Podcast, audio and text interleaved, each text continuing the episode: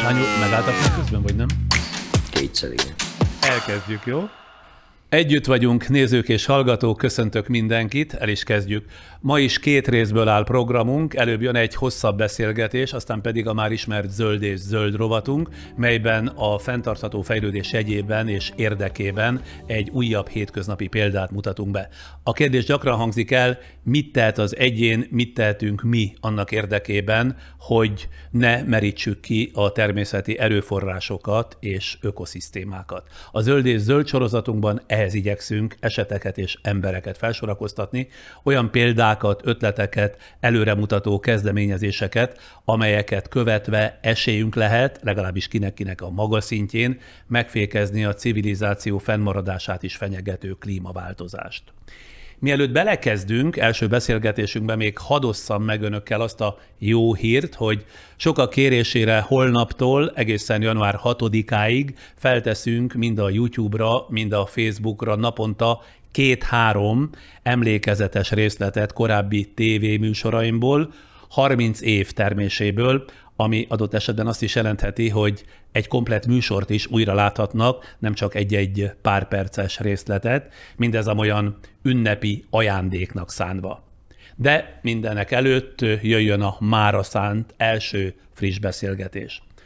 Valamikor a nyáron láttam, talán a 444-en azt a cikket, ami az Ökológiai Kutatóközpont három órás lenyűgöző filmjét kommentálta. Ebben a filmben egy tapasztalt hajdúsági juhász mesél arról a saját közegében, egy legelőn, 500 birka társaságában, hogy mi és miért történik az adott területen, ahová szinte minden nap kihajtja a nyáját az egy délután a legelőn Sáfián László Juhásszal című film remek betekintést nyújt egy olyan életbe, amelyről többségünknek igen kevés tudásunk van. Előkerül benne egy sor szakmai ismeret legeltetésről, vezérűrükről, kolompokról és pásztorkutyákról, mindez gyönyörű mozgóképek és légi felvételek kíséretében, mondhatom a civil érdeklődőnek is nagy élmény nyújtva. Ezt a filmet Molnár Zsolt, a hagyományos ökológiai tudást kutató akadémiai doktor készítette, és ez a már több mint 170 ezer megtekintést magáinak mondható három óra, pillanatnyilag a 2021. év legnézettebb tudományos YouTube anyaga lett. A film láttán egy percig sem volt kétséges számomra, hogy megkeressem személyesen is a főszereplőt, Sáfián László Juhászt, aki Hajdúsámson határában dolgozik, ott legelteti nyáját, ott találtam meg személyesen, még október elején, és most jött el az ideje annak, hogy itt, a podcast stúdiójában is tudunk találkozni, és alaposabban beszélgetni vele. Hát örülök, hogy itt van. Hogy érzi magát Laci ebben a nagyon idegen közegben? Mikor bejött a stúdióba, mondta, ez lesz az, ahol majd mi beszélgetünk? Mire számított? Hát nem erre. Minden idegen, minden ez, ez igazából nem az én világom. Hát ennyi szólva nem az önvilága. Ahol találkoztunk, az önvilága legelő tulajdonképpen, és ön otthonosan mozog. Hány éve juhász már? Hát én gyerekkorom óta. Az azt jelenti, hogy legalább 40-45 éve. Amiben van most ez az ünnepi viselet, úgy látom, mennyiben különbözik ez a mindennapos munkaruhájától? Ezt nem véletlen hívják vasárnapi viseletnek. Valamikor az őseim ilyen viseletbe jártak templomba. Úgyhogy csak ennyibe különbözik. Mint hogyha a gombok, ezek a fémgombok mások lennének, mint amit hétköznap hord, nem? Hát amiket otthon hordok, azok alpaka gombok, vagy hamis ezüst, ki, ki hogy hívja, ezek meg azért a déd nagyapámnak az ezüst gombjai. Hogy ezek ezüst gombok, és ezt a ruhát csináltatni lehet valahol? Tehát van erre külön egy speciális szabóság? Igen, vannak ezek a hagyományos viseletet készítő hölgyek, meg ilyen rászakosodott műhelyek, ahol még el lehet őket készítetni. Ott a háttérben látjuk azt a gyönyörűen hímzett szűr, úgy mondják? Igen. Ez egy családi szűr. Igen, Ez maga, mit jelent, hogy ezt hordta már az édesapja is? Igen, maga a mintavilága is igazából hozzánk köthető. A színvilága is, és a mintavilága is. És kire hagyta most a nyájat erre a mai alkalomra, hogy feljött ide hozzánk? Mivel öcsémmel csináljuk közösen, így most öcsém és a családja, most ők ők látják el az állatokat. Na mindjárt kiderül, hogy az öccsével önök hogyan dolgoznak együtt. Előjáróban egy rövid életrajzot ismertetek, ezt így szoktam minden vendéggel, és aztán ezer és egy kérdésem lesz, ezt meg tudom ígérni. Tehát Sáfián László 1969. augusztus 5-én Debrecenben született, 52 éves juhász. Édesapja is juhász volt, édesanyja háztartás beliként nevelte a család hat gyerekét. Hajdúsámsonban végezte a nyolc általánost, majd ősei foglalkozását folytatva 15 évesen juhásznak állt az akkori Nyíradonyi Kossuth Termelőszövetkezetben. 25 éve, 1996-ban feleségével és öccsével saját gazdaságot hoztak létre, amelyben azóta is együtt dolgoznak. 1988-ban Bugyi Kibolyával kötött házasságot, 12 éve született egy kislányuk. Három éve Hajdú Sámson város önkormányzata az év közéleti személyisége díjban részesítette, pár hete pedig Hajdú Bihar megye önkormányzata Arany Sándor díjjal tüntette ki, amit azok kapnak, akik Hajdú Bihar mezőgazdaságának fejlesztésével hozzájárulnak a mezőgazdaságból élők életminőségének javításához. Mondjuk ez utóbbit értem, és ez logikus. De milyen közéleti tevékenységet végzett, amiért három éve az év közéleti személyisége lett Hajdú Sámsonban? Ezt igazából Molnár Zsoltnak köszönhetem, hogy nagyon sok embert elhozott oda Hajdusámsomba. Aki a filmet készítette önről, ugye? Amire hivatkoztam igen, a bevezetőben. Igen. És miután ez a film leforgott, nagyon sok ember járt önnél közelről egy kicsit megtapasztalni, hogy milyen a juhász élet? Inkább ilyen professzorok, ugye, akik jöttek Zsolthoz, és akkor ők mind jártak ott nálam a legelőn. Molnár Zsoltal hogyan, meg mi módon ismerkedett meg? Vagy ez már egy korábbi régi kapcsolat? Igazából én őt a Hortavágyon ismertem, meg ilyen pásztor találkozom, hogy mindig jött egy marik fűvele, és akkor abból mit, mit ismerünk. Szóval egy ilyen folyamatos nyaggató emberként kezdődött a mi kapcsolatunk. Jött egy marék fűvel, hogy abból mit ismernek? Igen, igen, igen, mindig voltak érdekes kérdései. Hát mit ismerünk belőle? És akkor, amit nem ismertük, mondtuk, hogy ekkor megeszi, akkor nem eszi, és akkor láttuk, hogy úgy érdekli, valójában érdekli.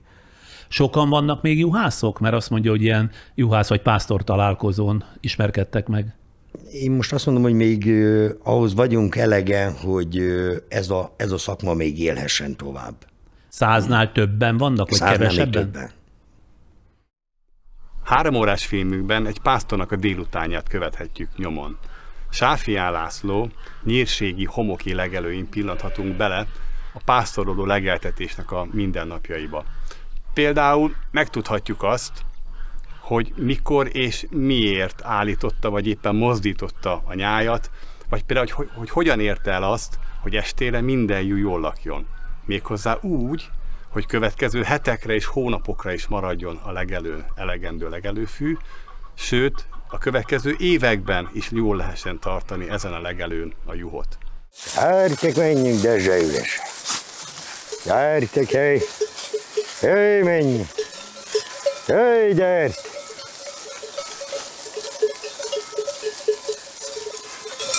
Gyertek, gyertek! Hé, gyertek!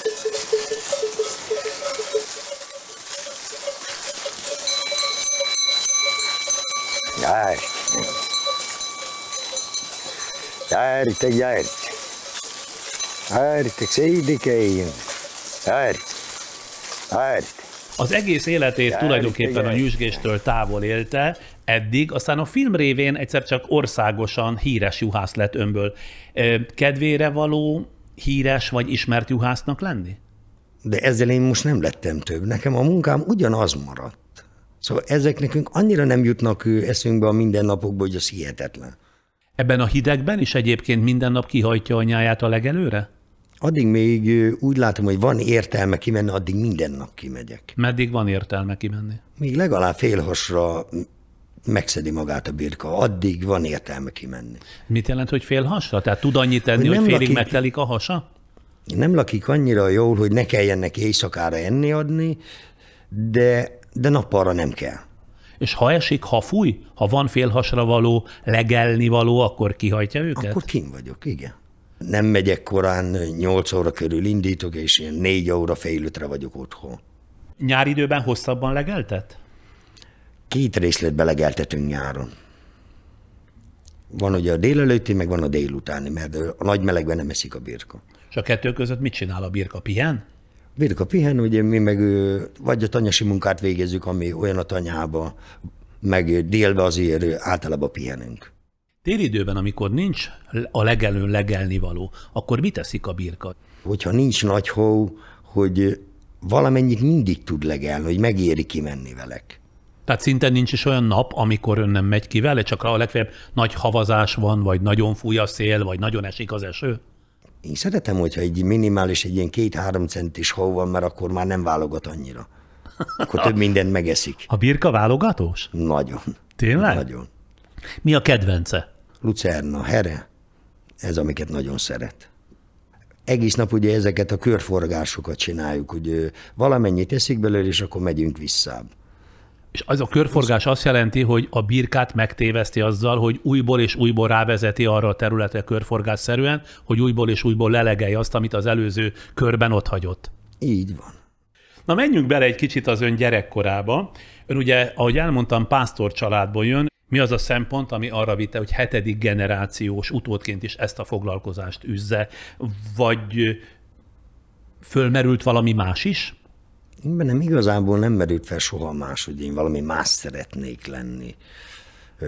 Engem maga az elvarázsolt apámnak a tudása, hogy még akkor 300 adtak egy embernek, annyira viselte gondját. Édesapám anyámmal páros normát hajtottam, ami azt jelentette, hogy 600 darabja volt előtte. De igazából ezt a 600-at az édesapja tartotta, vagy Igen. gondozta? Igen, egyedül, és azt látni, hogy 600 darab állat, ahogy egyformára tudott hízni, ahogy termelt velek. Gyerekként az egy hatalmas élmény volt, hogy volt, aki ugye 300-al nem boldogult el. Édesapjának különös érzéke volt ehhez? Ez azt jelenti? Hát ő is ebbe született. És hány éves korára emlékszik, amikor odafigyel erre, de már annyira, hogy szinte tudatosan követi, hogy az apja mikor mit csinál? Én egy ilyen 7 éves korom, amire azt mondom, hogy igen, onnastól tudatosan emlékszek is rá, hogy mit miért, miért csinált. Szóval ez a, ez a, ez a folyamatos új, újjászületés, úgy legelőbe, mint állatba, ez, ennek azért van egy érdekes ö, körforgása. És ebbe benne lenni, néha irányítani, néha ő irányít, ez azért egy, egy, egy, egy más világ. Főleg most ebben a mai rohanó világban. Hát de a mai rohanóvilágot ön tulajdonképpen nem is nagyon ismeri, legfeljebb mendemondákból vagy elmesélésekből, mert maga ott él a, a legelőn, és az önvilága egy zárt világ, a legelő világa, nem? De mi is 24. században élünk, úgyhogy nézek tévét, mikor megtehetem. Van például mobiltelefonja? Van. Tehát föl lehet hívni ott a legelőn is? Meg lehet próbálni, meg lehet próbálni, csak mikor azt írja a telefonom, hogy szám ismeretlen, nem veszem fel. Ami nekünk ugye elérhetőségünk, ugye a Facebook. Azt akkor kapcsolok, amikor akarod. Facebookot is használ tényleg? A párom, igen. Igen? Persze. És ön nem? Ön ismeri ezeket a modern ketyeréket? Persze, valamilyen szinten igen. Persze, de... de... Használ internetet is? Hát hogyne. Hát hogyne.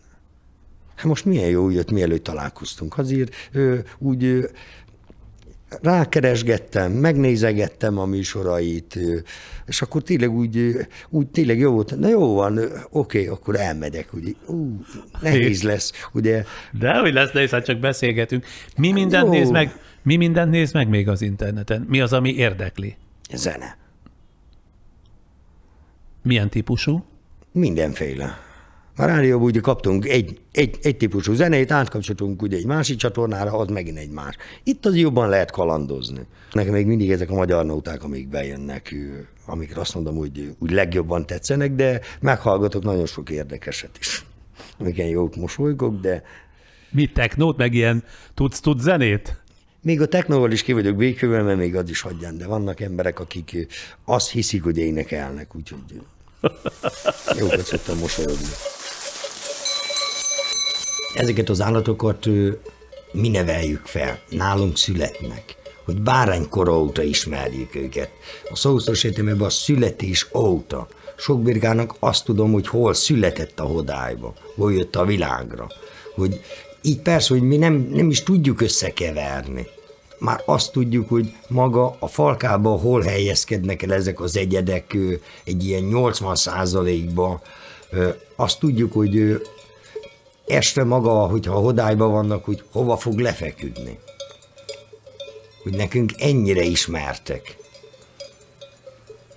A filmben többször lesz olyan, hogy így hosszan mutatjuk légi felvételen a nyájat, és hogyha valaki ilyenkor megfogja a kurzort, és előre-hátra kicsit elkezdi gyorsan mozgatni, akkor látja azt, hogy 3-4 perc alatt hova rendeződik át a nyáj. És akkor lehet látni, ki lehet választani egy-egy birkát, hogy milyen különböző módon viselkednek, hogy mindig valaki mellett megy és elől megy, vagy pedig lemarad hátul, aztán később fölcsatlakozik. Tehát lehet játszani a filmben többször is ilyen, ilyen módon, hogy begyorsítjuk a felvételt, és akkor, akkor szépen látható az egyes egyedeknek, meg az egész nyájnak a mozgása is.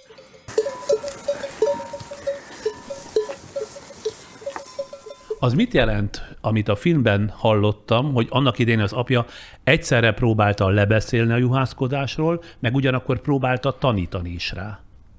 Mivel ő, ő ugye ebbe élt folyamatosan, és ő ennek tudta minden nehéz oldalát. És ezáltal ugye egy részből ugye szeretett volna ugye bennünket lebeszélni róla, hogy mindig azt mondta, hogy nehéz kenyér. Miért nehéz kenyér? Itt Mit nincs mondott? szombat, nincs vasárnap, itt, itt, itt tényleg igazából nincs pihenő. Meg amennyi fizikai munkával jár. Hogy ettől sokkal könnyebben lehet pénzt keresni. Milyen fizikai munkával jár? Hát azért télen azért elég sokat villázunk. Azért, mikor körmölésre kerül a sor, minden egyes egyedet meg kell fogni. Mi az, hogy villáznak? Az a takarmányt, hogy Igen, takarmányt szétrakni, zsákolunk, ugye vállon hordjuk ugye a kukoricát, kiönteni, szóval folyamatosan van munka. Ellésnél segíteni, ott rekesztékbe rakni, utána felfalkásítani, hogy folyamatosan van fizikai munka. Tudja, hogy egy szavát sem értem? Mit jelent az, hogy felfalkásítani például? Hát ugye mikor megellik ugye még nyálkas a bárány, akkor négy-öt, maximum tíz birkáig teszünk egy kis helyiségbe, egy kis rekesztett részbe, és ahogy megerősödnek, akkor mindig megyen egyel előrébb. Ott már ö, ö, idősebb bárányok vannak. Aha. És mi az, hogy körmöznek? Hát megnő a körm, és le kell szedni. Mindezt ön csinálja? Minden egyes birkának önvágja a körmét? Természetesen. Hát ki? És az édesapja ö, kemény kiképzésben részesítette? Valamit elmondott, lehet két év múlva kérdezett vissza. Vagy ö, öt év múlva mondta, hogy neked ezt tudni kell, mert már láttad annyit. És ezt ő viszont nagyon komolyan gondolta. Hogy valójában, amit ő úgy gondolta, hogy meg tudunk csinálni, azt meg kellett csinálni. Télen ne kellene vizet húzni a junak, gémes kúton. És akkor ugye fázott rajta a kezünk. Hát persze, hogy fázott. És akkor mondta, hogy ha juhász leszel, ez ilyen lesz. És az mit jelent, amit az elején mondtam, meg a filmben is hallottam, hogy az apja ugyanakkor próbálta elvenni a kedvét ettől a szakmától. Azért mínusz 10 fokba azért legeltetni azért nem egy egyszerű, mind gyerekként. És akkor a kollégák mondták, hogy nem sajnálod, hogy egy gyereket juhász akar lenni. És ez ilyen lesz. Ilyen lett ugye a birka, ő, ő elment haza, és akkor magunk maradtunk. Hány évesen? 9-10 éves. És honnan tudta, hogy mit kell csinálni, vagy addigra volt már annyi megfigyelése és tapasztalata? Mivel mindig vele voltunk, amikor csak tehettük, így igazából nem tévedtünk el. Csak maga az, az, a, az a tudat, hogy, hogy nincs ott, inkább az, ami nagyon zavaró volt. Azon reszketni, hogy most világ, de nem lesz egy nehéz ellés, akinek segíteni kell. Attól független, hogy máskor is megoldatta velünk, hogy kicsik ezen van, te könnyebben bele tudsz nyúlni, és akkor mondta, hogy mit ér, mondjam el, hogy mit érzek, és akkor mondtam, hogy mit érzem, és akkor így mondta, hova fordítsam. Az ellés úgy van, hogy segíteni kell a birkának, tehát benyúlni, hogy segítse a kicsinek a világra jöttét? Nem minden egyednél. Az, az a legjobb, hogyha hagyjuk magának megelleni. De vannak, mikor elakad egy lába, vagy éppen a feje nem, nem jó pozícióban van, olyankor viszont kénytelenek vagyunk segíteni. Na most ugye hatan vannak testvérek, az öccse ugyancsak ezzel foglalkozik, és a másik négy, a további négy testvérének eszébe se jutott ezt a foglalkozást folytatni? Ö, Legidősebbik bátyám, ő, ő teljes kilépett, ő ugye elment fémiparba, De juhász volt valaha? ő nem, hanem a következő bátyám, ő, ő vele kezdtem együtt, vagyis hát egymás után egy év van köztünk. Ő miért De- hagyta ezt abba? Mert nagyon nehéz ebből megélni. Még már most azt mondom, hogy hagyján, de a rendszerváltás után nagyon alul voltunk fizetve. Szóval tényleg azok maradtunk meg, akiknek vagy, mint ahogy én is, hogy akkor még nem volt családom, és nagyon szeretem csinálni. De mint a bátyámnak, ugye három családja, és egyszerűen nem lehetett belőle megélni, annyira keveset fizettek. És a maradék két testvére? Nekik eszükbe se jutott ezt a foglalkozást? Két leányzó tesóm van meg. Ja, hogy lány... Na de lányok is űzik, nem a pásztorkodást? ők, ők egy egész más, ők egy egész más karakterek. Attól függően ki kellett járniuk, szóval azért ők is előfordultak azért a teljes telepen. Díjazta az apja az ön eltökéltségét, vagy ennek adta-e bármiféle tanújelét, amikor látta, hogy ön minden áron juhász akar lenni? Hát egy olyan maximumista embernek, mint apám volt, nagyon nehéz volt megfelelni. Szóval ha azt mondom, hogy haláláig vitáztunk, akkor nem, nem, nem túlzás. Mind vitáztak? Szakmai kérdéseken? Folyamatosan a birkán. Mi átálltunk ugye inkább ezekre a nagyobb testű juhokra, ő mindig is a magyar merinóra esküdött, és akkor már ezen, hogy fölöslegesítetni ekkora birkát, ennyi tejér, ennyi bárányér, ennyi tuda merinó, és akkor ezekből folyamatosan mentek a viták. Mi volt a legnagyobb dicséret, amit kapott az apjától? Volt olyan egyáltalán? Nekünk már az egy dicséret volt, hogyha nem kötött bele valamibe, hogyha úgy egész nap úgy el voltunk, és akkor csak maximum a családról beszéltünk. Ez már egy dicséret volt. Akkor valamit jól csináltunk akkornak. Azon kívül, amit apai örökségként kapott, jó sokat természetesen, ön végzette bármiféle az állattartás korszerű, modern módszereit ismertető mondjuk tanfolyamot? Nem, Nem? Semmit? nem. És nem is érezte ennek soha a hiányát? Addig még megélek utánok, addig ö, igazából azt mondom, hogy nincs értelme, meg egy beválton, egy módszeren változtatni, én butaságnak tartom. Nem is hinne tulajdonképpen az ilyen elméleti tanfolyamoknak, ugye? Ha valaki tud tőle jobbat mutatni és könnyebbet, és ö, éves szinten annyi bárányt fel tud nevelni, elfogadom. Ön éves szinten hány párányt nevel föl? Ez változó, változó. De ugye, mi südített elletésre megyünk így, nekünk két évben háromszor ellik meg a birka. Hogy Ezek, ezek nagyon jó jelzik, még azt is, hogy, hogy mennyire jó helyen legel a birka, hogy, hogy azt is tudja, hogy jelezné nekünk, hogy most ott szeret legelni, vagy csak el van ott a birka, mint most, hogy csak súroltatják a fergeit. Ott a középen az a jó az ottan megállt, és más csinál, mint a többi. Az, az, az mit, mit csinál ott? Ő az, aki igazából most nem érti, hogy mi van. Nem mentünk el a, ugye, a másik járáson, innen már egyszer visszalettünk fordítva, ö, most mehetünk, nem mehetünk. Ezekre szoktuk mondani, hogy, hogy megáll és gondolkodik, hogy most akkor hogy lesz tovább. És akkor ilyenkor jönnek ugye ezek a vezéregyéniségek, akik majd ö, valójában ö, iránymutatnak a többinek, hogy akkor megyünk. Van az a népdal, hogy ajuhásznak jól van dolga, egyik dombról a másikra terelgeti nyáját, fújja furójáját, vígan éli a világát, valahogy így. Tényleg így megy ez? Tehát, hogy a népdal a lényeget megragadta? Én azt mondom, aki ezt a nótát írta, az soha nem volt juhász. Tényleg? Én azt hittem, hogy ez maga juhász élet. De miért? Minden sorába bele lehet kötni?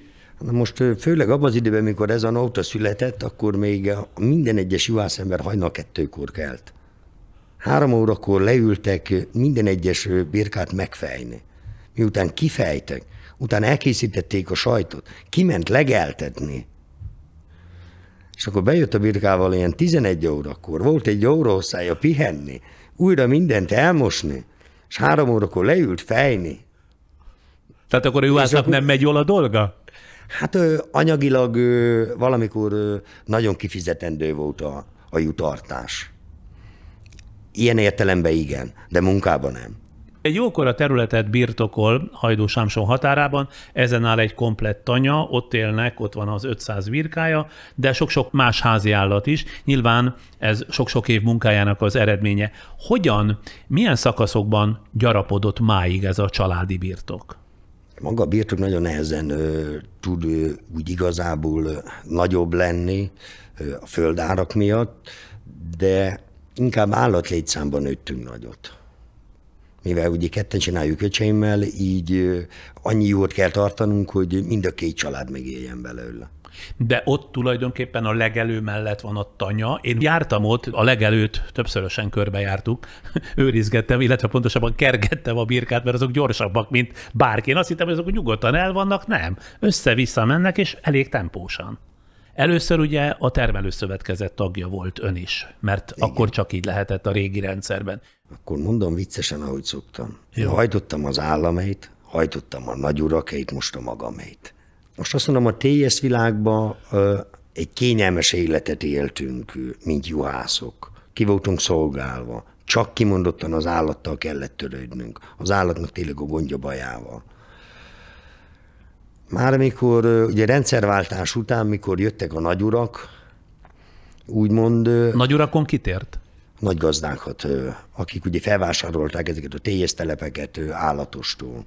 Ők, ők már viszont alapul megemelték ugye a darabszámot, már nem 300-zal volt egy ember 600-zal, plusz kiestek ugye olyan emberek, akik besegítettek ugye a takarmány, takarmány odahozatalnál, így már egy, egy egész más munkatempót kellett ugye felvennünk. Tehát onnantól kezdve nehezedett a dolguk, vagy több lett a dolguk? Jóval több lett a dolgunk, és fel annyi fizetésért.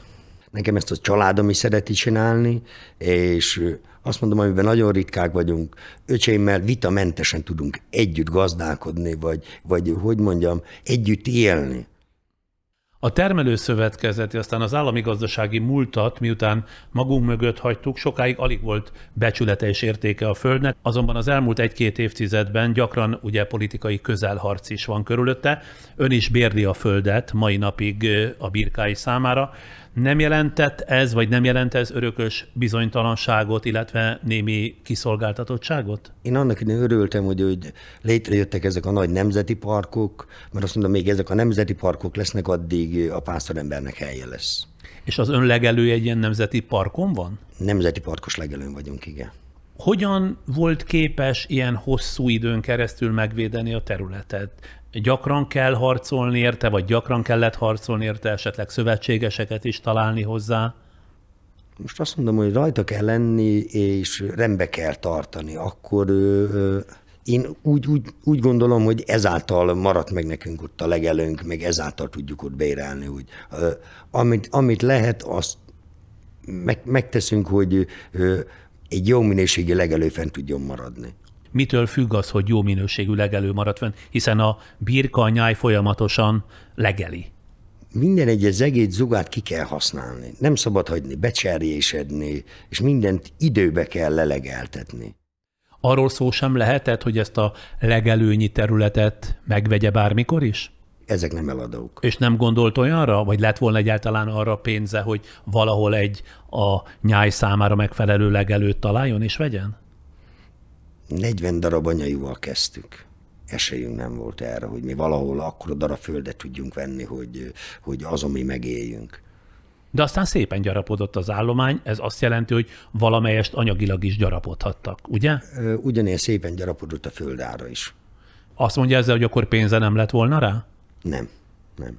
Kicsit a család életére térve, ahogy a filmben is láttam, meg utána olvastam, már házasok voltak a nejével, a Budapesten megismert Ibolyával, amikor kiderült, hogy a felesége családjába sem volt tulajdonképpen ismeretlen fogalom a pásztorkodás, az ő felmenői gulyáskodtak, azaz szarvasmarhákat őriztek. Jól tudom, hogy a gulyások valamennyire mindig is többre tartották magukat a juhászoknál, mert van egy úgynevezett pásztor hierarchia? Igen. Igen, a csikaus áll legfelül, ugye valamikor a Lau ugye az autót képviselte. Másképpen tudom. Én azt hittem, hogy a gulyások vannak, a marhák őrzői vannak legfelül. Nem? Mivel én a Hortobágyhoz vagyok közel, így Hortobágyon ugye a csikaus, ja, gulyás, juhász, Aha. és majd utána a kanász. Ők a kondások? Igen. Ők, akik a disznót őrzik? Így. Eleinte a felesége családja körében nem merült fel ez a rangsorbeli különbség kettejük között? Tehát, hogy ők mégiscsak a juhászok fölött állnak? Szerencsés helyzetben vagyok, mivel Nekem még nagyapám is számadó volt. Nem egy egyszerű juhász, számadó. De az mi a különbség a kettő között? Bolytát tartott. ő, aki felelt az állományért. Uh-huh. Ő irányított. De amikor- Ezáltal nem merült fel soha ez a ki hol, hova teszi magát. Milyen állat a birka? Kérdezem én, mint városi ember tisztelettel. Például egy kutyához vagy egy disznóhoz képest hogyan jellemezni? Okos vagy kisé ostoba állat? Okos állat, kimondottan okos állat. Akkor honnan ered az, hogy olyan bután nézel rám, mint a birka? Mert rá tud csodálkozni az emberre. Mozdulatlan tudja nézni az embert. Mint hogyha valamit nem értene. És én szerintem ebből adódik. De akkor honnan tudja, vagy mi arra az igazolása, hogy okos állat? Ez most történt velem a napokban. Két évvel ezelőtt jártam ugyanezen a területen, ahova most járok, és akkor ott az egyik darab föld ö, gabonavetéssel volt. És azt legeltettem. Céltudatosan tudta, hogy hol volt. Azonnal mentek oda. És nem tévedett. Úton. Tehát nem jobbra, balra oda. fordul. Automatikusan megyen oda. Mert ott tavaly előtt egy nagyon jó vetés volt. Migráson memória is van a birkának, hogy visszaemlékezett két évre? Persze. Tökéletesen tudja az utat. Önnek ugye 500 birkája van, mindnek van neve is? Mindenkit kötünk ugye a 40 darabhoz. Mivel 40 darabból szaporodott fel, mert csak mindig apállatot vettünk, így mindig az a 40 darabhoz kötjük őket. Melyik, melyik családhoz tartozik. Tehát nevet nem adnak, csak a család. Vannak akik, vannak, akik kapnak nevet, mert mindig van, aki kap nevet, de ig- igazából ez a 40 darab az alap, amihez úgy viszonyítjuk őket. És ön megismeri őket kinézetre? Persze. Hát én előttem születtek. Na jó, de annyira hasonlítanak egymásra, nem? Mi sem hasonlítunk egymásra. Hát rendben, hogy ember ember, de a birka, nekem úgy ránézek, egyik olyan, mint a másik. Dehogy? Nem? Nem, nem, nem. nem. Mik a birka jellegzetességek, amik különbözővé teszik őket? legalább színe. Ugye a fehérnek is ahány árnyalata van. Ugye az mind megtalálható a birkánál. Színbe.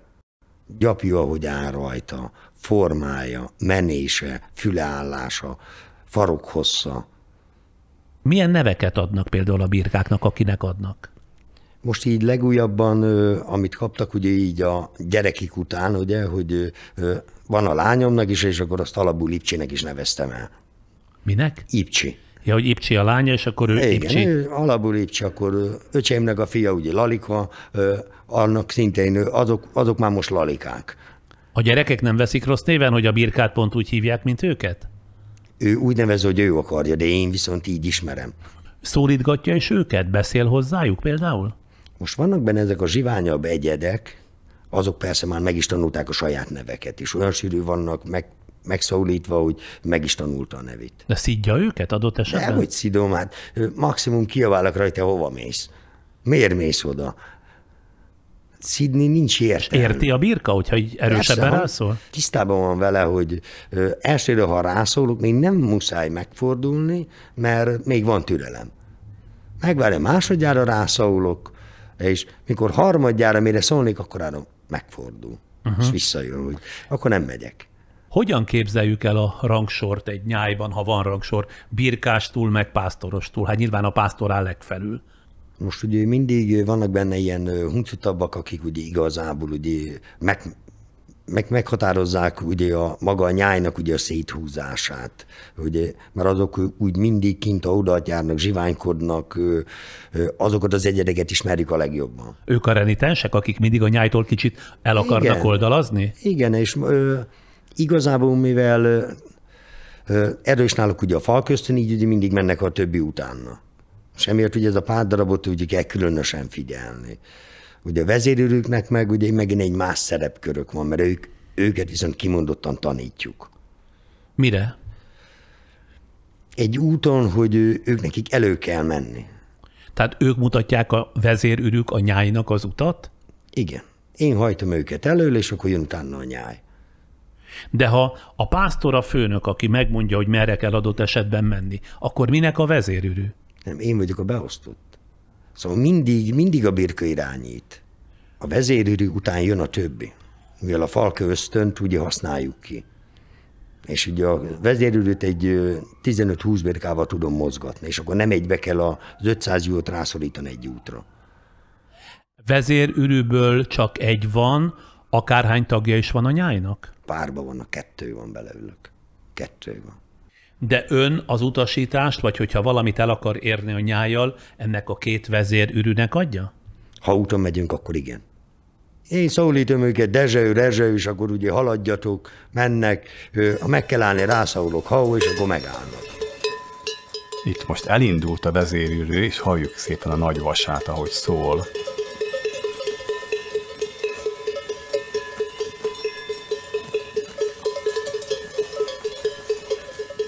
Így most már messziről is halljuk, hogy most a vezérülő menetel valahova. Mivel elálltam előle, így bátran jön utánam. Ők még két fiatal ürű, de eljön az az idő, mikor megtanulják ők is, hogyha én elől vagyok, akkor nekik hátra kell maradni. Szóval erre is majd meg kell még tanítani, de ők még most másfél éves ürük. Úgyhogy még igazából ezeket még nem szokták meg, de majd ez ehhez is hozzá fog szokni. És akkor abban is tudom állítani a jót, hogy ők hátul vannak. Most, hogy ott fönt vagy a kép tetején, éppen megkerülted a, az elejét, és abból az irányból fogod őket vissza. De mint jó látszik is, hogy a hátulja már viszont szinte tekeredik ugye kifele, és azért próbálok meg már ott menni elibélyek, hogy tudom, hogy arra el fogja fordítani a nyájat. Az a pár egyed.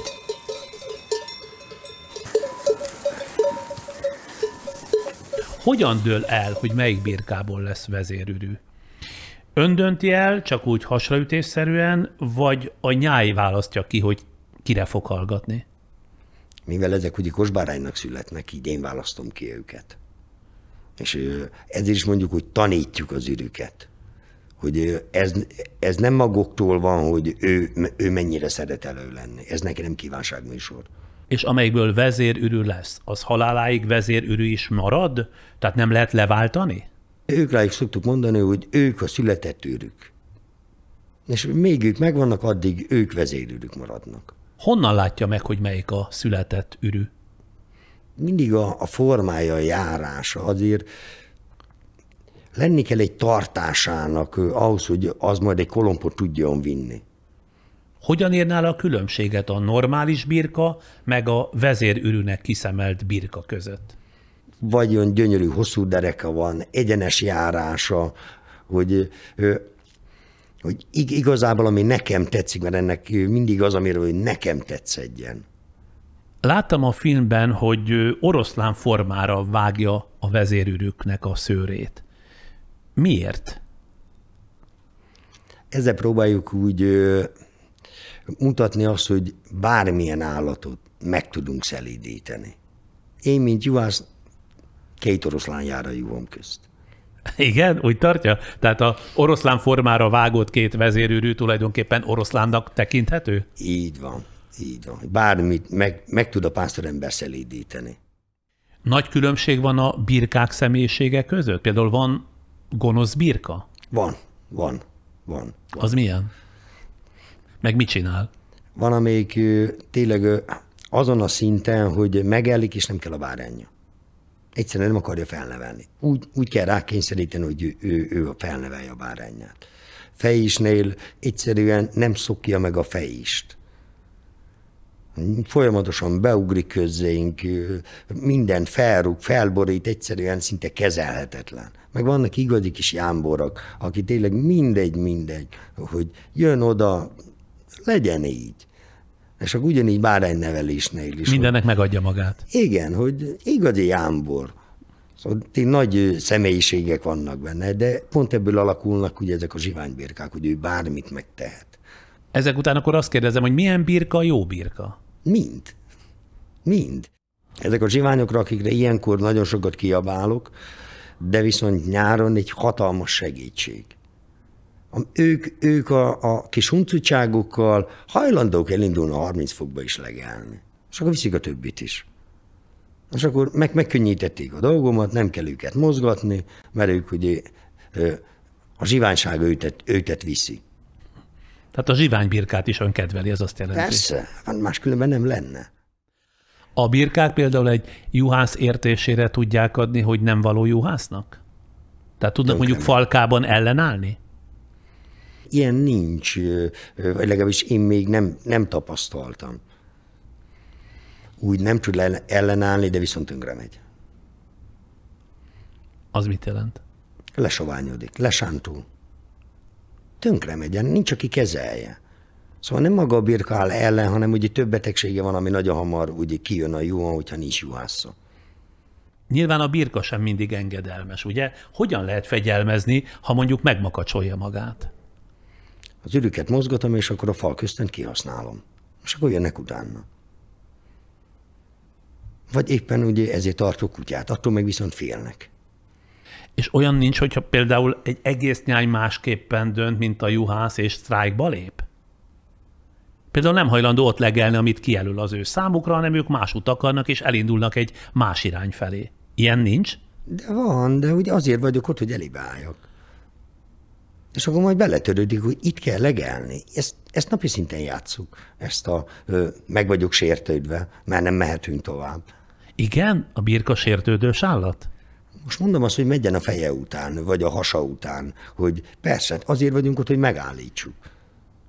És akkor majd én eldöntöm, hogy itt most mennyi időt leszünk, és akkor ott ellegelészik, vagy éppen engem néznek. Az mit jelent, amikor nézik? 500-an néznek, hogy mi van, nem megyünk tovább? Megmondom neki, nem. Itt fogtok enni. Ez van. Még engedek nekik 100 métert, és akkor visszafordítom, és akkor kénytelen nekiállni legelni. Hogyan gyógyítja a birkáit, hisz a legelőn, ha baj van, gondolom, nincs idő kivárni, amíg odaér az orvos. Egy egyszerű félrenyelés sima vízzel kezelem. Most, hogy haza megvárom az orvos, megfúl. Inkább ilyen legelő problémák vannak, hogy felfúvódik, ö, ellésnéúgyi probléma vele, de ezek, ezek, ezek meg mind azt mondom, hogy ilyen, ilyen mindennapi rutinok, hogy Tehát ezeket már megtanulta az évtizedek alatt. enélkül nagyon nehéz lenne juhászkodni. Adott esetben, erre akartam kiukadni a kérdésemmel, ön is képes megoperálni egy birkát, hogy az apja vagy a nagyapja tette? Hát hivatalosan mi nem kezelhetünk állatot. De egy egyszerű fúvódásért nem fog a birkán felbukni. És miért nem kezelheti? Hát a juhásznál jobban ért valaki az állatához? Nagyapám még szabadon gyógyított. Apám is megcsinálta, de ő már ehhez nem kapott szabad kezet. Beszéljünk egy kicsit a kolompokról, amit a birka nyakában hord, hozott is ide jó néhány kolompot, csengőt. Minden birkán van kolomb? Nincs. Én általában hat darab kolompot használok, három csengőt, meg két vasat A teljes nyájra. a teljes nyájon. Miért pont ennyit? Nálunk ez volt a szokás, meg én így is örököltem meg a maga felszerelésemet is. És melyik a kolomb ez a legnagyobb? Nem, a legkisebb, ráadásul ez van itt, igen. Hát ez a kolomb. Igen. Hát van hangja. És ez, ebből hány van? Ebből hatot szoktam feltenni. Tehát hat birkára az 500-ból. Ez mit jelez önnek? Na ugye pont így jön ugye benne ugye az érdekessége, hogy kik, akik ezt megkapják. Igen, miért van az egyik birkán kolomb, a másikon meg csengő? Ugye nyáron ugye a meleg miatt inkább a vezéregyeniségeken, akik oldalt mennek, elől megyen, azokra rakom fel ezt hatot úgy széjjel. És akkor széjjel fele húzza ugye a meleg miatt ugye a nyájat. Ősszel viszont már fordítva hátulra rakom, hogy inkább egybe tartsa. Értem, hogy ön hátulra rakja, de a birka nem tartja be ezt a sorrendet, nyáron nem elől van, és télen nem hátul. Honnan tudja, hogy az ő dolga az, hogy most ő terelgeti a kolompal a nyájat? Egyáltalán miért kellenek a kolompok meg a csengők? Ez a pásztornak fontos, vagy a birkáknak? Ez inkább a pásztornak fontos. Ez itt, ami elől van, ez egy csengő már? Ők, ők már sengők, igen. Aha. Ez mit célt szolgál? Ennek a hangja. Ennek a hangja, de akire rakja, amelyik birkára rakja, annak mit kell tudnia, vagy miért éppen arra rakja? Már a csengőket mindig, mivel ezek sérülékenyebbek, mint a kolompok, elébb eltörnek, ezeket már inkább mindig ilyen nyugodtabb, kedvencebb juhokra szoktuk feltenni, vagyis szoktam én feltenni. Ez egy családi hagyomány szintén, hogy ezeket önök gyártják, önök készítik? Nem voltak valamikor csengőöntők, Ja. és ezeket általában vásárolták. Ezt most itt visszateszem. Ez a legnagyobb, ez a leghangosabb?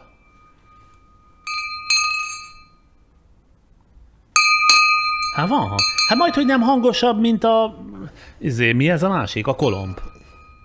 Ezeknek igazából tényleg a hangja, ami, ami, a, ami miatt feltesszük őket. Ha jól tudom, hogy felrakni, jól ismerem a nyájamat, és nyáron széjjel felett tudom vele húzatni, ugye a birkát, mivel megy a kolomsza után, akkor viszont szellős, és akkor sokkal tovább tud legelni. Ha Na de- de... egybe van a nyáj, akkor hamar ugye egymásra fújja a meleg levegőt, és megáll. Ősszel viszont mivel hátul van, így kicsit csendít rajtuk, nem, nem szaladnak annyira. És hogyan tudja a birka megkülönböztetni a különböző csengők meg a kolomb hangját? Ez és honnan együtt. tudja, hogy melyik mit jelent? Ezt együtt tesszük fel. Igen, és? És ugye alapból a csengők mindig hátul vannak. Ugye a két ö, ürűharang az mindig elől megy, amikor az úton megyek. Azért is vannak rajta ugye mélyebbek, meg nagyobbak. Uh-huh. És akkor ugye a hangot követik. Na de birkára teszi, a birka pedig össze-vissza vándorol. Ezért nem értem. De miért vándorolna Hát össze-vissza? mert hol ide fut, hol oda, megáll kicsit legelni. Ő nem tudja, hogy neki az a dolga, hogy kolompoljon vagy csengessen egy kicsit. Minden egyednek azért egy ilyen 80 százalékban van egy helye egy falkán belül. Uh-huh. És akkor az általában ott is jár. Az bal oldalról jár, az balról fog járni. Az minden a balról fog menni. Az ritka, amikor átjön a jobb oldalra. És akkor ön, ha jól figyelik ki, már pedig jól figyelik ki, hogy melyik birka hol szokott menni, úgy teszi föl a csengőket és a kolompokat, hogy folyamatosan egy irányba tartsa a nyájat, ugye? Így van. Na végre megértettem.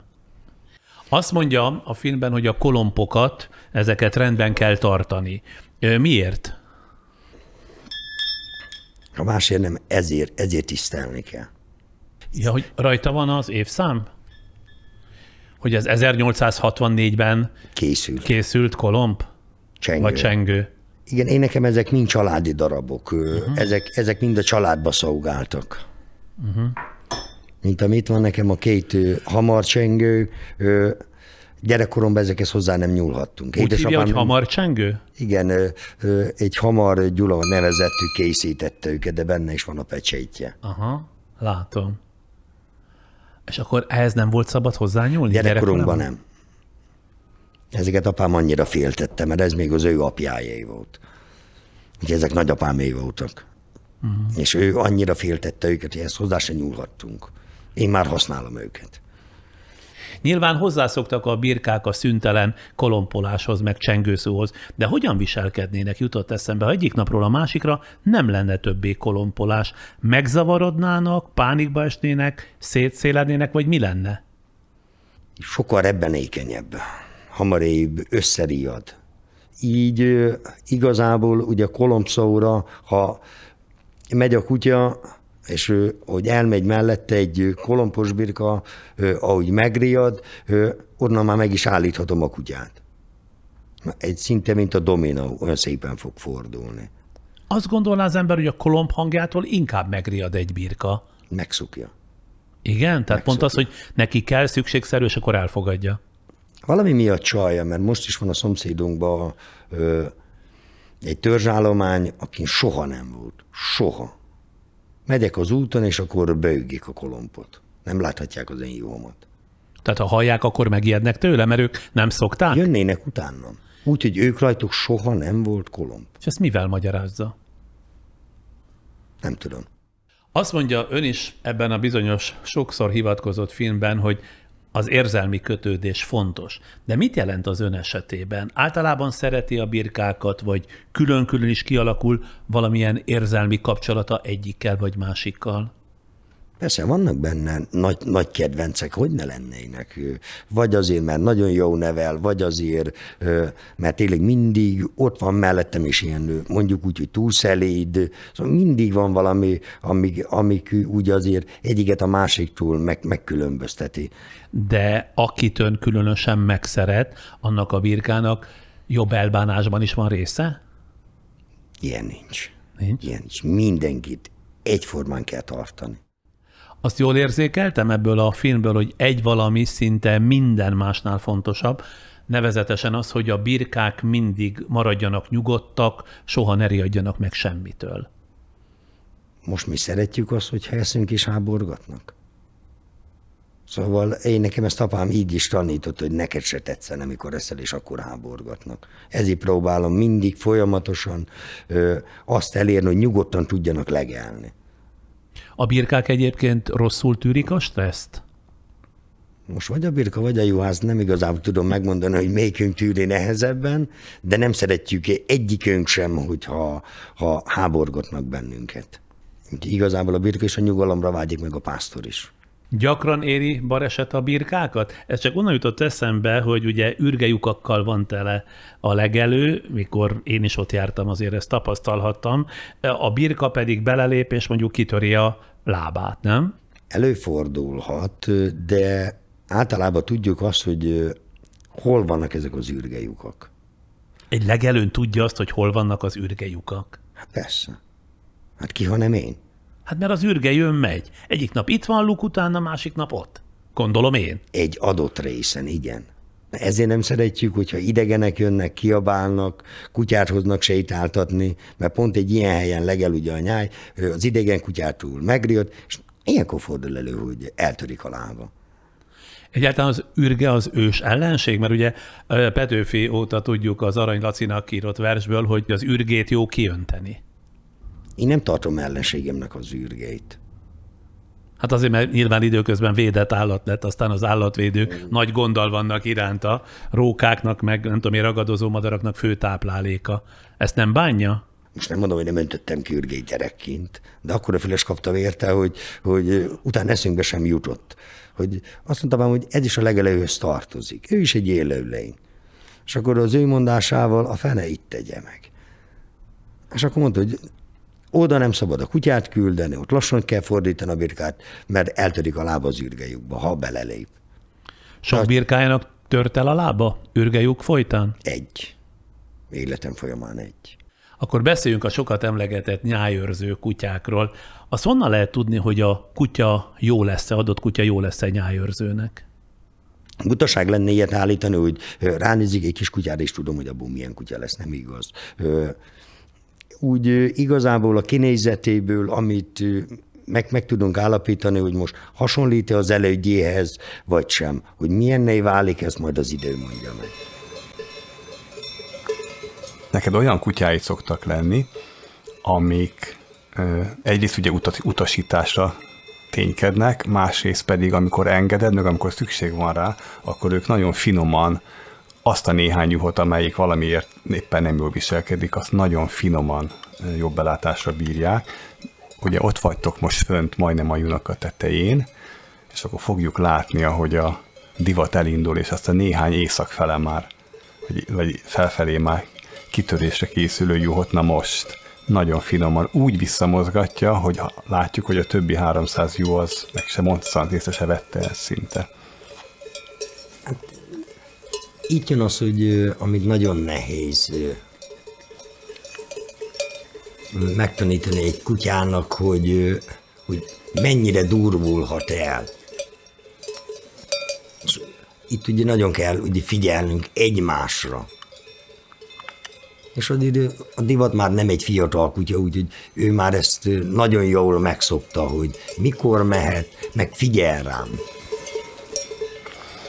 Önnek ideig hány kutyája volt? Igazából, amikre azt mondom, hogy én nálam öregedtek meg egy ilyen négy kutya eddig. Aki okos volt és beváltotta hozzáfűzött reményeket. Így van, azt mondom, aki én nálam öregedett meg. Nálam született és nálam öregedett meg. A jelenlegi kutyája például milyen? Ha magára hagyná a nyájjal, akkor boldogulna egyedül is? Aki most van, ez még egy gyerek. Most, most egy nagyon gyerekkutyával ö, vagyok, nagy reménységet látok benne, de ő még most egy nyolcadik hónapos kiskutya.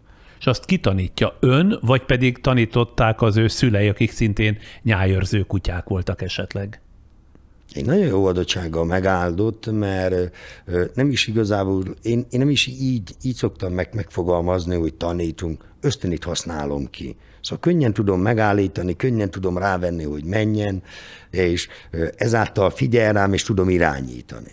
De alapvetően a nyájőrző kutya arra figyel, azt csinálja, amit a pásztor csinál, nem? Az állatra figyel. Akkor jó. Akkor az igazi. A kutya például soha nem harapja meg a birkát? De. De. Ha nem harapnám meg, akkor nem félne tőle. Kicsiként már megtanítjuk nekik, hogy próbáljuk rávenni őket arra, hogy mikor haraphatja meg, és mikor elég az, hogy csak hozzáérhet.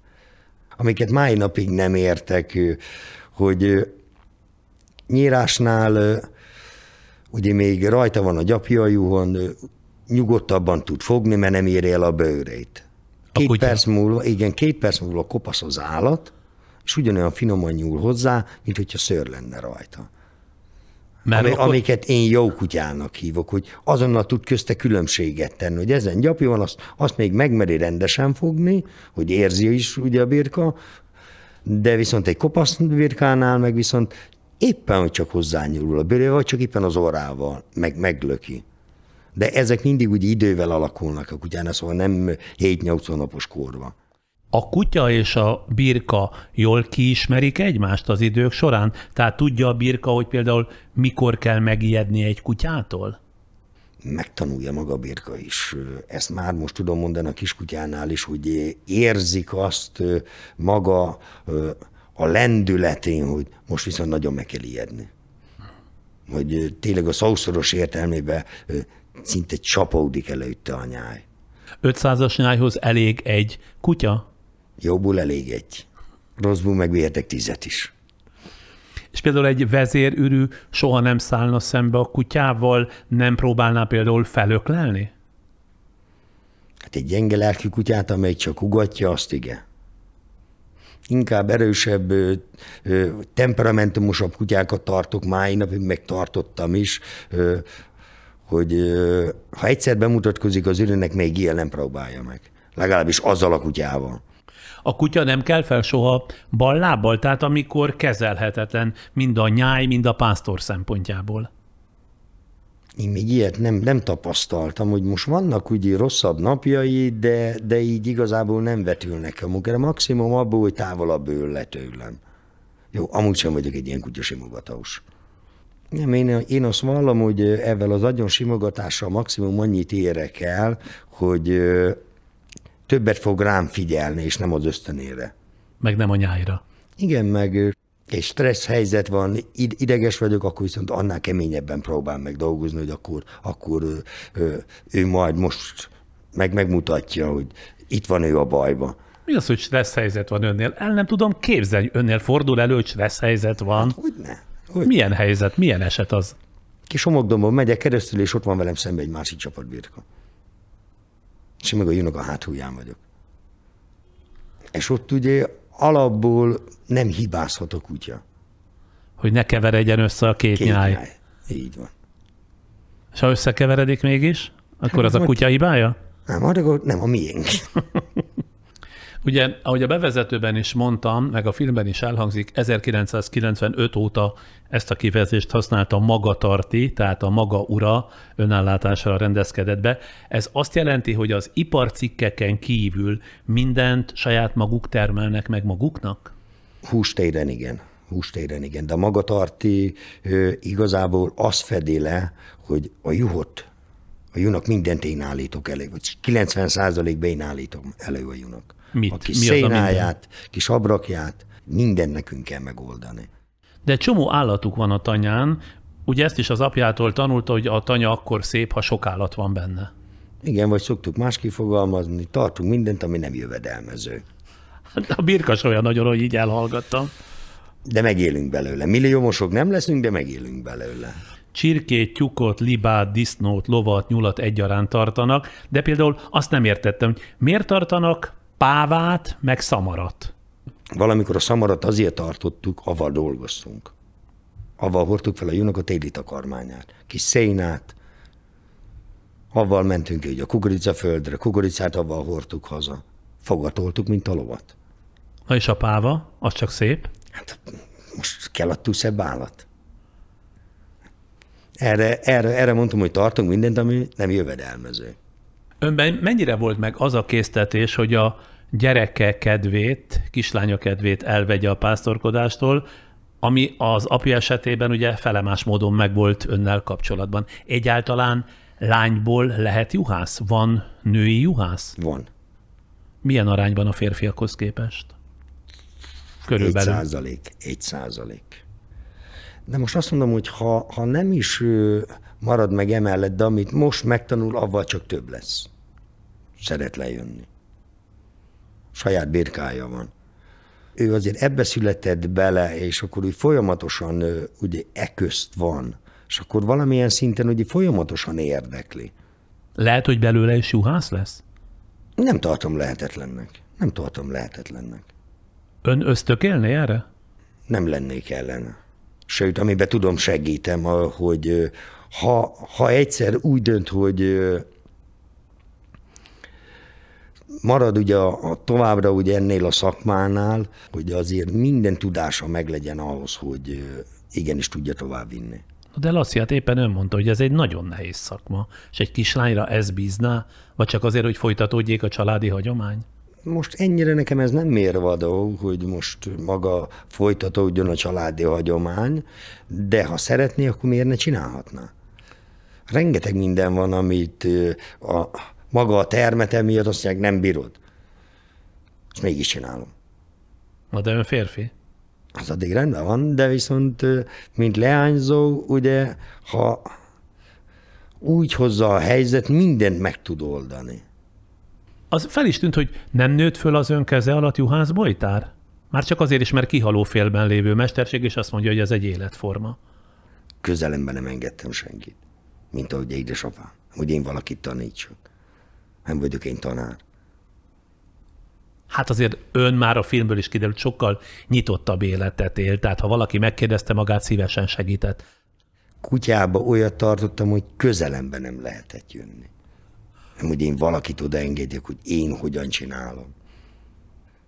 Ebbe vagy beleszületik, vagy sose lesz juhász. Az én apám elmélete. Hogy mi ehhez valakit hozzá segítsünk, az önálló teljes ki volt zárva. De én viszont ebben nőttem fel. Szomorúan, vagy inkább elborzadva nézi az úgynevezett modern nagyüzemi birkatartás módszereit, amelyek között már olyan is van, hogy olvastam, hogy szelektálással kiölik a juhokból a nyájszellemet. Talán a brit szigetekről olvastam, ahol sok eső esik, és elég bekeríteni egy nagyobb füves területet, ahol szerteszét kóborolva legelészhetnek magukban a birkák, már nincs szükségük nyájban létezni. Mit szól ön mindehez? Én még mindig azt mondom, hogy addig még egy egyszerű fűből húst tudunk előállítani, vagy úgy mondom, egyszerű füvekből. Én addig nem látom értelmét annak, hogy nagyüzemileg zárt legelőket hozzunk létre, és táplálék kiegészítőket adjunk a birkának. Nem látom értelmét. Mitől fosztja meg a nagyüzemi birkatartás magát a birkákat? Engem emiatt nehéz lenne evedő meg, meggyőzni, hogy most én csináljak egy, egy ilyen zárt legeltetést, ami azt jelenti, hogy én nekem ehhez még valami takarmány kiegészítőt adjak. Miért adjak, hogyha kiengedem, akkor viszont minden megvan. És akkor magyarul a fűvő megkízlalom. Most azért, hogy most be van kerítve. Akkor mi a nagyüzemi birkatartás előnye? Miért Nem szorgalmazzák tudom. ezt? Azt mondom, hogy kevés a pásztorember. És emiatt kényszerülnek arra, hogy, hogy amit villanypásztornak mondunk, hogy villanydróta a helybe tartsák az állományt.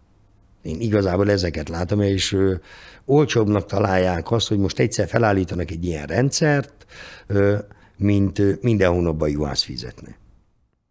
Ahogy utána olvastam, megint csak a bárányok, tehát a fiatal birkák még piacképesek, azokat vásárolják. A felnőtt birka viszont miért értéktelen? Már nem ismerik az emberek. Maximum fesztiválokon ö, találkoznak ugye birkahússal, pörkölt formájába. Kinti piacon igazából nincs ugye a felnőtt egyedekre, már úgymond a kiöregedett egyedekre. Így szinte munka eladni. És a gyapja sem kell senkinek? Hát a gyapja az egy félelmetesen lement az ára, hogy még ott van a tavaszi nyírás. Még ott a gyapja. Nem tudom eladni. Egyszer nem kell. Tényleg a birkagyapjú felvásárlási ára alig több, mint a birkanyírás költsége? Az idén még annyit adnak érte. És akkor mit csinál a gyapjúval? Odaadom, amennyire elviszik. Régen ennek nagy értéke volt, tehát jó pénzt lehetett keresni belőle? Most vagy kifutott a, ugye a, a legelőbbért a gyapjú, de mikor nagyon ment, így, hogy apámtól hallottam, nagyapám idejében a téli takarmány árát kifutott a gyapjú ára. Most ahhoz képest a nyíró bérit nem, nem futja ki. Nyírni nem ön nyírja? Arra van külön szakember? Már nem nyírunk. Valamikor nyírtam a másait is. Vagy nyírtuk, ugye még kevesebb jónk volt, időnk volt rá, akkor nyírtuk a másait is, de erre, erre, erre vannak brigádok. Én mindig öcsémmel nyírtam, mi nem komolyabb brigádokban nem nyírtunk, kézi ollóval ilyen 1300-ig egy, egy szezonban. 1300 birkát kézi ollóval, Így van. amikor még nem volt az a lehúzógép. De volt, csak nekünk nem volt rá pénzünk. És hagyományosan kézi ollóval. Egy birkát lenyírni kézi ollóval mennyi idő? Változó. Ha jó a birka, akkor lement ö, 5-6 perc alatt. Jó a birka az azt jelenti, hogy hagyja magát. Kondi, nem kondícióra, erőlétre, az azért mérvadó. Mert egy, egy, egy sovány birkát volt olyan birka, hogy nyírtam 20 percig, mire szerencsétlenül ollóhegyével le lecsipkedve. A birka egyébként hagyja magát nyírni? Ha az ember tudja a fogását, akkor igen.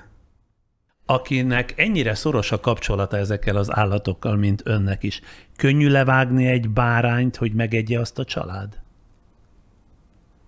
Most végül is ők erre születnek.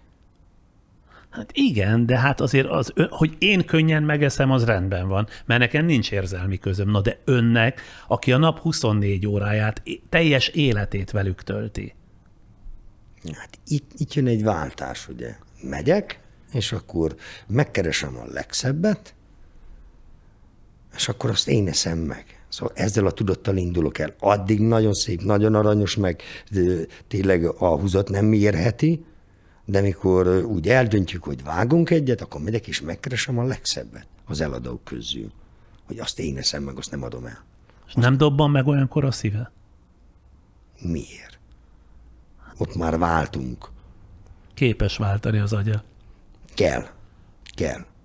Jól feltételezem, hogy a tanyán szinte minden munka felesége nyakába szakad, a háztartás, az állatok ellátása, gyereknevelés, papírmunka. Ő mennyire érzi ezt áldozatnak, vagy mennyire leli örömét ebben? Az tény, hogy az övé sokkal, én szerintem sokkal nehezebb, mint az enyém. Ugye ezekkel a papírmunkákkal, amiben nem lehet hibázni, szóval azok azért egy félelmetesek, hogy, hogy amennyire, ugye, meg amennyi idejét elvesz. Van nagy becsülete?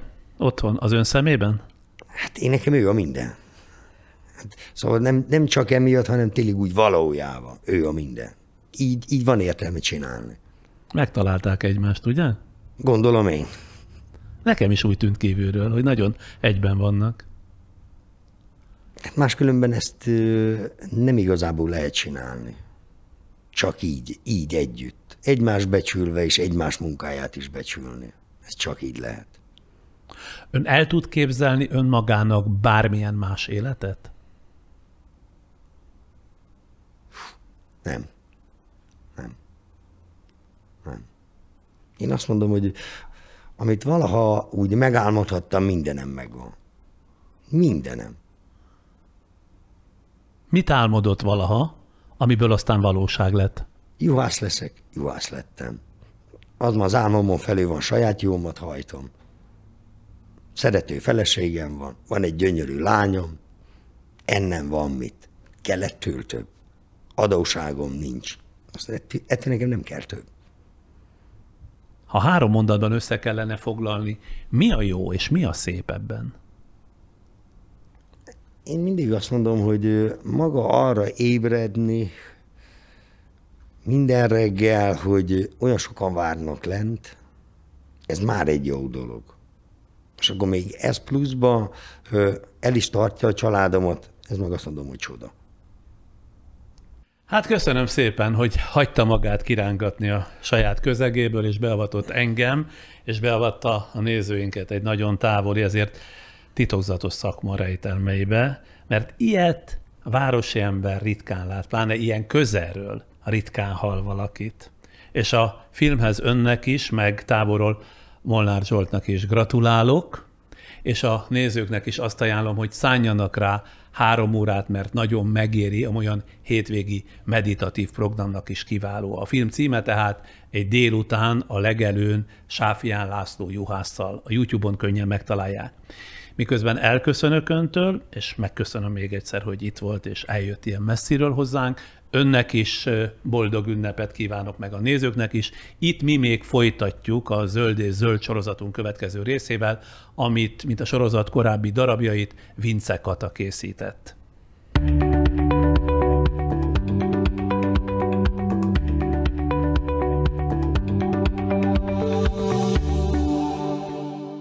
Karajos Gábor vagyok, 41 éves férfi, színész, kerámiaipari szakmunkás, vegán, meg hegylakó. Ez így mind. János meg a főnök. Én egy panel gyerek vagyok, tehát lakótelepen születtem, lakótelepen éltem. Amikor tizenpár évvel ezelőtt szabadúszó lettem, akkor úgy döntöttem, hogy a, a bázisomat áthelyezem a fővárosból vidékre. Kaposvár mellett egy kis zsákfaluban egy nagyon picike parasztházban éltem 7 évig, és annak a kertje volt az, amelyik így igazándiból így beszippantott, vagy, vagy ami így vagy ami így hozta bennem ezt a, a felismerést, hogy ez egy jó dolog, hogyha az ember, az ember úgy él, hogy, hogy a természet része tud maradni. És aztán úgy alakult az életem, hogy visszaköltöztem Budapestre 7 évvel ezelőtt, és akkor viszonylag hamar éreztem azután a 7 év után, hogy, hogy nem fog már menni a, a, a belvárosban élés sérülések nélkül. És akkor elkezdtem keresni egy, egy B opciót, akkor még azt gondoltam, hogy az elég lesz, hogyha van egy, van egy olyan hely, ami egy ilyen menekülési útvonal, egy ilyen hétvégi ház, ahol, ahol el tudom tölteni a szabad időmet. És aztán megtaláltam itt a, a hegyen ezt a telket, meg ezt a házat, és, és kiderült, hogy ezt nem, nem lehet félig, hanem ez egy egész embert kíván, meg hogy ez egy akkora, akkora szerelem, hogy ezt nem lehet itt hagyni térre hétvégére, vagy hétköznapra, vagy szóval, hogy, hogy, hogy itt, itt kell lenni. Ez egy mezőgazdasági terület, és itt a közművek közül egyedül az elektromos áram adott. És minden egyebet, ahhoz, hogy az ember tudjon komfortosan élni, azt, azt úgy kellett megoldani, és, és akkor adta magát a történet, hogy, hogy lehetőleg minden úgy történjen, hogy ez a legzöldebb megoldás. Furattam egy kutat, és hogy ne termeljek szennyvizet, ezért alomszéket használok, komposztoalettet, és éppen ezért nincsen szennyvizem, hanem az itt elhasznált fürdésre, mosásra, mosogatásra elhasznált víz, az egyből visszakerül a körforgásba, az előkertet locsolom vele, a, a komposztoletnek a, a halmát pedig elkomposztálom, és az is szintén visszakerül a körforgásba. Ez a hely rákényszerít arra, hogy az ember tudatosabban létezzen. Például itt szembesültem először azzal, hogy hogy mennyi a, a valós hulladékom, akár a szelektív hulladékot, akár a, a kommunális hulladékot nézzük, mert hogy itt hetente egyszer viszik el a szemetet, a szelektívet az havonta egyszer, és, és nagyon kiúzanító volt azzal szembesülni, hogy, hogy mi az, amit valóban én termelek meg, mint hulladék, mert úgy, hogyha az ember ezt így egy különálló egységként látja, és nem egy, egy kapuajban eleve nagy halomhoz tapasztott masszaként, akkor az, az, nagyon, az nagyon kiózanító tud lenni. És akkor igazándiból itt, itt indul el az, hogy, hogy maga a vegánná váláson, meg a növényi étrend, az egy csomó olyan dolgot hozott magával, ami, amire így előre nem gondoltam volna, és, és hozzá ezt a, az odafigyelést, meg, a, meg az empátiát, meg a, meg a tudatosságot, ahogy említettem. Az az igazság, hogy hogy mindent lehet nagyon-nagyon egyszerűen csinálni, ugyanakkor mégis hatékonyan, és, és pont ez, amit említettem, hogy, hogy sok évnek kellett eltelnie ahhoz, hogy, hogy én magam is változzak, Míg eleinte tényleg az volt a fontos, hogyha mondjuk csak a táplálkozást nézem, hogy az ismert ízek maradjanak, de azok a, az összetevők, amik mondjuk állati eredetűek, az, azokat kiváltsa valami. Tehát, hogy ott még így a, a, a magyar konyha volt az étkezés ennek a bázisa, csak, csak vegán elemekkel. Aztán ez az egész valahogy úgy, úgy, úgy átalakult, és ma már ott tartok, hogy szinte, nem tudom, 95%-osan tényleg teljes értékű növényi étrendet folytatok, és pont emiatt is a lehető legegyszerűbb megoldás az az, és sok más szempontból is, hogyha az ember csak szinte alapanyagokat vásárol. Tehát, hogy most már félkész készételeket egyáltalán nem fogyasztok, így mondjuk így a hulladék mennyiség is sokkal kevesebb, ami bekerül a házba, vagy a háztartásba. Kosárral járok piacra vásárolni, vagy zöldséges, zöldségeshez kimérős dolgokat veszek leginkább, vagy csomagolásmentes boltokba. Nagyon nagy segítség ebben nyilván az is, hogy az embernek van egy hatalmas nagy kertje, amit még mindig elég mostohán tartok, illetve egy időben nem tartok ott, hogy teljes mértékben ki tudjam használni vagy aknázni a lehetőségeit, de még így is, mivel ez egy, ez egy elhanyagolt gyümölcsös volt, amikor rátaláltam, ezek a gyümölcsfák, ezek kampányszerűen ondják a gyümölcsöt. Van olyan év, amikor annyi almán van, hogy nem tudok vele mit kezdeni. Viszonylag hamar rájöttem, hogy itt nem gyep van. Hál' Istennek nem is nagyon vágyom erre a teljesen élére állított rendre, ami, amit így a kertek kapcsán emberek elvárnak például a fűtől. Nálam vadvirágos rét van, mondhatni méhlegelő, teljesen természetes módon, és éppen ezért arra is ráálltam, hogy csak ott szoktam nyírni a füvet, ahol, ahol valóban szükség van a közlekedésre, vagy így a, a kert szervezés így optikai részéből kifolyólag, de hogy mindig vannak ilyen szabadon hagyott területek, és éppen ezért ott is nő egy csomó gyógynövény, illetve ami mindig van, megbízhatóan az egy csomó fűszernövény, zsája, citromfű, menta, rózsa, egy csomó minden van, ami, ami segít így télen kivekkelni ezt a, a hűvös időszakot. Nem nagyon lehet ezt így szavakkal elmondani. Mindig olyan furcsa, amikor valaki azt mondja, hogy mert hogy a saját paradicsomnak más az íze. Ez tényleg így van, de hogy a lényegét azt, azt nehéz megfogalmazni, hogy mitől, mitől annyira más de hogy talán az a, az a kapcsolódás, amit az jelent, hogy az ember télen csinál, vagy ősszel a hidegben egy teát azokból a növényekből, ami egyébként nyáron ebben a kertben virult, az ad egy olyan plusz jelentést, vagy olyan plusz tartalmat annak az innivalónak, amitől az már nem csak egy sima innivaló, tehát azon túl, hogy meleg, és nem tudom, jótékony hatású növények vannak benne, de egy ilyen plusz kapcsolódási pont. Ezek a levélkék, ezek a szírmok, ezek már mind jártak egyszer a kezembe, és az olyan, ez olyan jó, jó érzés. És most ez egy ilyen vegyes dolog lesz, ebben van minden, fenyőtű, levendula, zsája, többféle rózsalevél. Az illatos rózsaleveleket azokat mindig szoktam felhasználni, vagy teához kiszárítom őket, vagy kompótokba szoktam még tenni, az alma kompót például rózsa szírommal nagyon-nagyon finom. Lesz egy ilyen karácsonyi hangulata. És aztán aztán leforrázom. És annyi minden van, amit, amit lehet gyűjtögetni, akár az erdőben is, vagy így a környéken is, és olyan, olyan jó ezeket így újra tanulni. Valahol egy picit, picit talán az a szomorú, hogy ezt így a nagyszüleink még így ösztönösen tudták, vagy megtanulták, és ez jó, hogy, hogy nem hagyjuk ezt, ezt így feledésbe vészni. Vicces színe lesz majd neki. És nagyon jó illata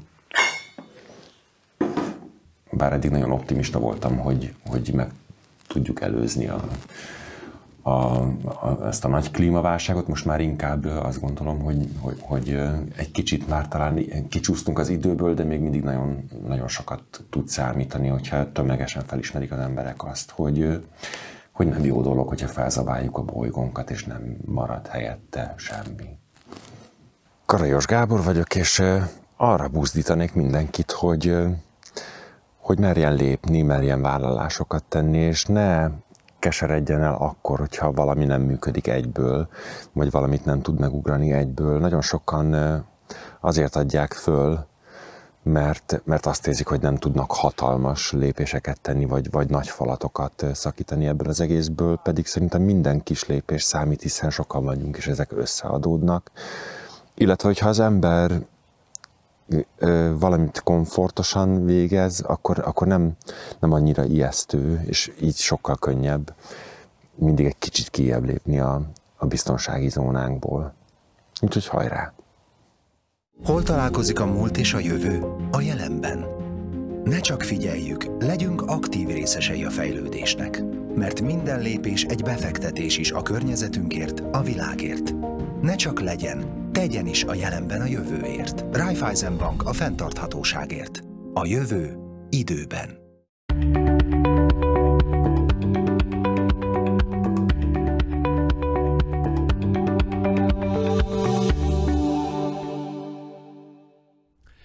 Eddig tartott ez a mostani podcast, de a jövő csütörtökön este 8-kor új vendéggel megint jövünk, a YouTube-on és a Facebookon egyaránt, és kérem, ne felejtsék, holnaptól amolyan ünnepi, illetve évvégi, évelei meglepetésként felkerül mind a YouTube-ra, mind a Facebookra. Minden nap két-három részlet egy-egy valamilyen szempontból emlékezetes korábbi tévéműsoromból esetenként sok évvel ezelőttről akár komplet műsor is. Reméljük sokan fogják élvezni ezeket. És akkor még egyszer boldog karácsonyt kívánok, és viszlát a jövő csütörtökön.